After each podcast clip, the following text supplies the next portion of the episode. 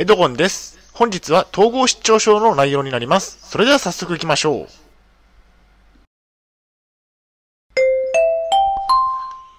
はい、H キャップチャンネルにようこそ。えー本日の内容ですが、えー脳みそは腐っていなかった、えー統合失調症と英語学習お勉強といった内容でお送りしたいと思います。前提条件がありまして、現在私は統合失調症を患っています。精神病院に3年間入院をして退院をしました。えっと、2020年当時のことになります。2022年現在は英語学習はしていません。大変申し訳ないのですが、ポッドキャストの方は写真が見れないのでご了承ください。それではコンテンツですね。丸1番、統合失調症の症状と頭の働きについて。丸2番、英語学習について。最後に本日の行動プランと終わりにがあります。ではまず丸1番の統合失調症の症状と頭の働きについて。えー、っと、言いたいことがなかなか言葉にできない時があるということで、えーっと、以前ならスラスラ出てきた言葉が、えーっと、思いつくまでに時間がかかるようになりました。いつもではありませんが、時々そのような状況になりますね。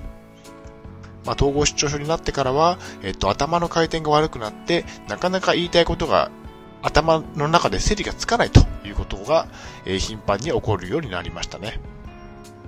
統合失調症と診断され数年が経ち、え精神病院にも合計で4年くらいは入院をしていました。え障害者となり、その後、その後遺症もあり、頭の回転スピードもだいぶ落ちたかなという印象を受けていますね。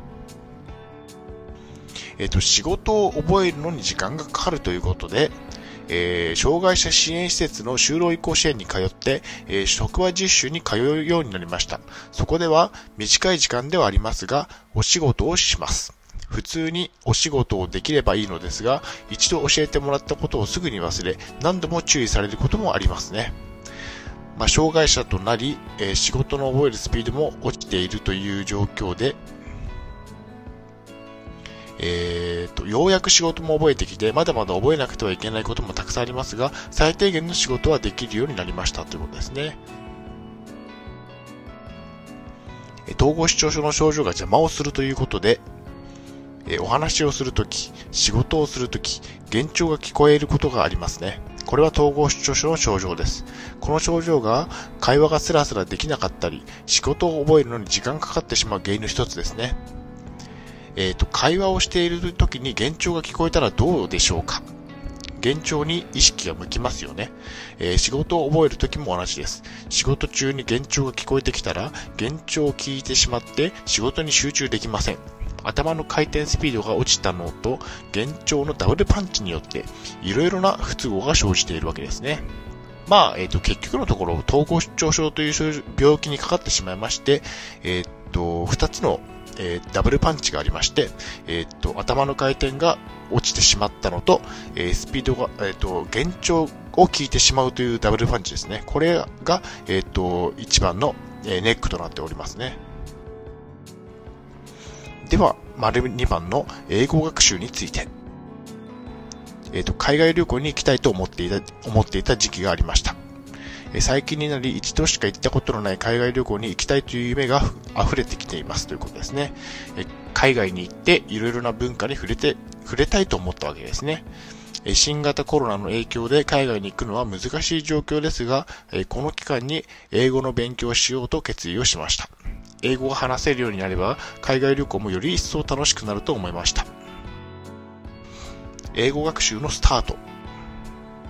英語は学生の時の苦手科目だったため、苦手意識がありました。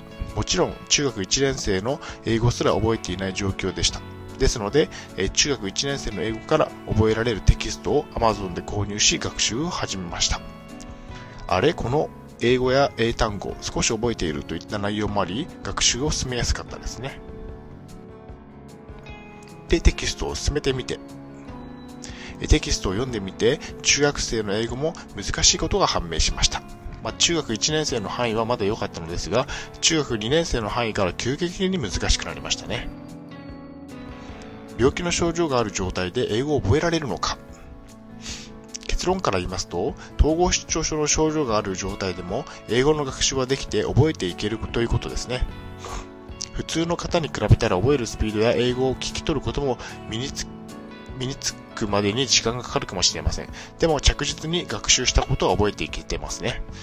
自分は統合失調症なのだから勉強なんて無理だという、無理だと思うのは非常にもったいないですね。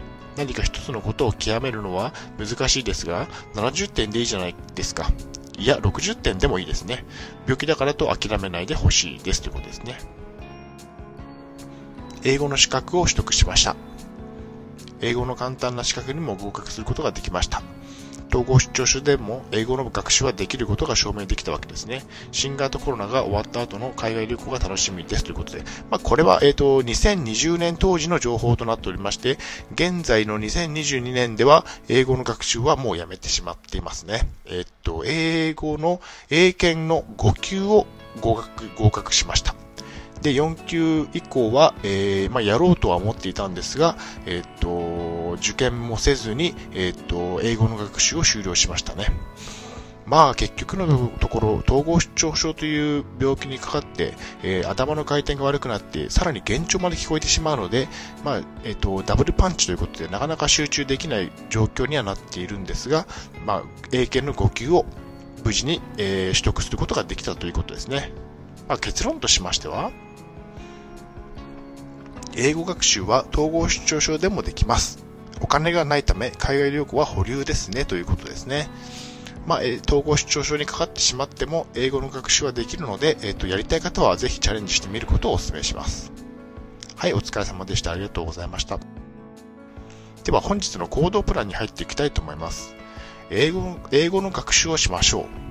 英語でなくてもお勉強することは良いことですね。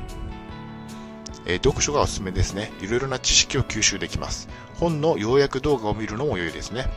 まあ本、読書結構いいんですが、えー、読めない方は、えー、と動画を見るのでもいいですね。では本日の振り返りに入っていきたいと思います。えー、本日は脳みそは腐っていなかった。統合失調症と英語学習お勉強といった内容でお送りしました。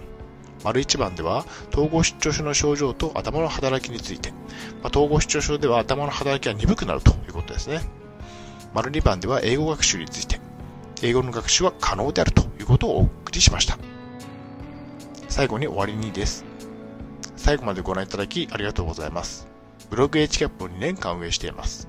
Twitter もやっています。チャンネル登録、いいねボタンを押していただけると嬉しいです。また次の動画、ポッドキャストでお会いしましょう。病気の方は無理のなさらずお過ごしください。